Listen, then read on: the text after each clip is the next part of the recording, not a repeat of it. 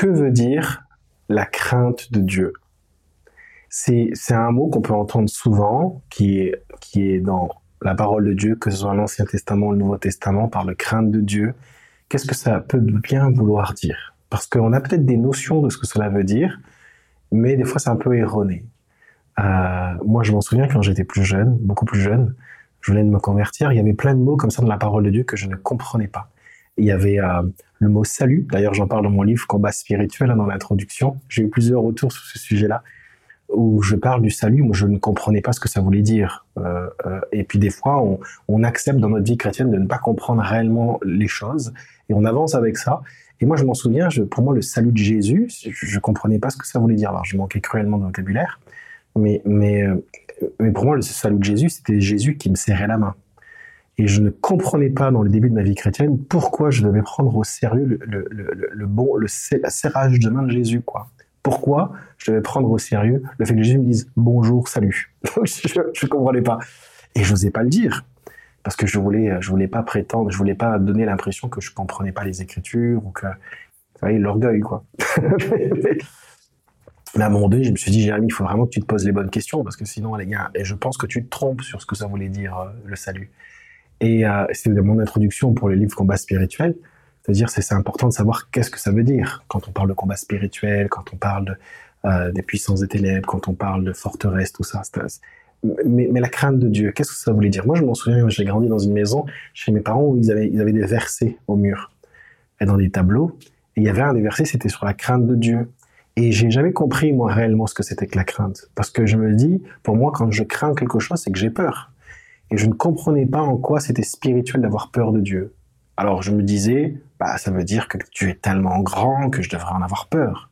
Mais d'un côté, Dieu nous dit ne crains pas. Mais oui, mais du coup, pourquoi la crainte de Dieu est importante si Dieu me demande de ne pas craindre? Je ne comprenais pas, ça bloquait.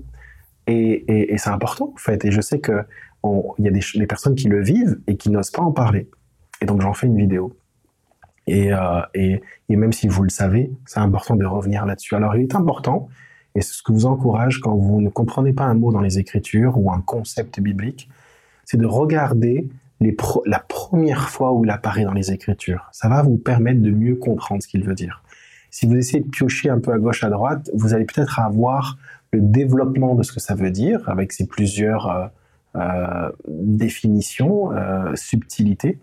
Mais si vous regardez à la première fois dans les Écritures, vous allez mieux comprendre. Alors, le, mot craindre Dieu, il y a le mot craindre qui apparaît dans Genèse chapitre 15, hein, quand, chapitre 1, verset 1 plutôt, quand Dieu dit à Abraham ne crains pas. Mais, mais là, on parle de, de, de craindre, de ne pas avoir peur. D'accord? Donc, on ne parle pas de crainte de Dieu. Euh, Abraham va parler quand il parlera dans plus tard dans quand il est avec le roi de Guérard, Abimelech, il va dire oui, mais moi je, quand du coup Dieu se révèle au roi Abimelech en disant ben, la femme que tu as, c'est la femme d'Abraham, mon prophète, il, va l'appeler, il va dire comment t'as osé me faire ça, et puis euh, tu aurais dû me dire que c'était ta femme et pas ta demi-sœur, et puis il y a toute une histoire comme ça, et Abraham va dire oui, mais moi je croyais qu'il n'y avait pas la crainte de Dieu dans cette ville-là.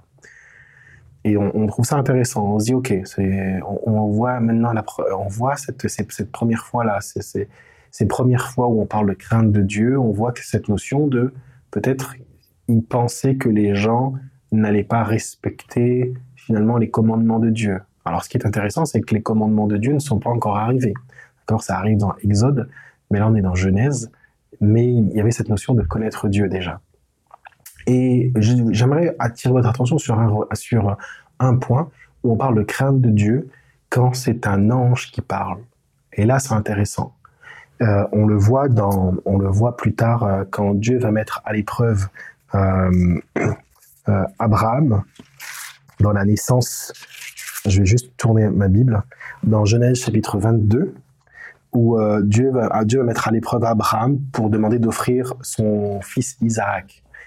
Et à ce moment-là, il, il, va sur la montagne pour sacrifier son fils parce qu'il veut obéir à Dieu. Et au moment où il va sacrifier son fils, sur l'autel, Dieu, et à ce moment-là, il y a quelque chose qui prend place. Au verset 12, je vais lire au verset 11. Alors, l'ange de l'Éternel l'appela des cieux et dit, Abraham, Abraham, et il répondit, Me voici. L'ange dit, N'avance pas ta main sur l'enfant et ne lui fais rien, car je sais maintenant que tu crains Dieu et que tu n'as pas refusé ton fils, ton unique. Abraham leva les yeux, il vit derrière lui un bélier retenu dans un buisson par les cornes, et Abraham alla prendre le bélier et l'offrir dans l'Écosse à la place de son fils. Et Abraham donna ce lieu euh, le nom de Jéhovah Jiré. C'est pour ça qu'on dit, on dit aujourd'hui à la montagne de l'Éternel, il sera pour vous. Ce qui est intéressant ici, quand on va parler de crainte de Dieu, l'ange va lui dire, je sais maintenant que tu crains Dieu. Comment l'ange a su qu'Abraham craignait Dieu, non pas parce qu'il avait peur de Dieu, mais parce qu'il a obéi à Dieu. Il a obéi à Dieu dans ce que Dieu lui avait demandé. Quand on parle de crainte de Dieu, on parle d'obéissance à Dieu. Donc la crainte de Dieu n'a rien à voir avec la peur, d'accord? Parce que l'amour parfait de Dieu bannit la peur. La crainte de Dieu, c'est obéir à Dieu.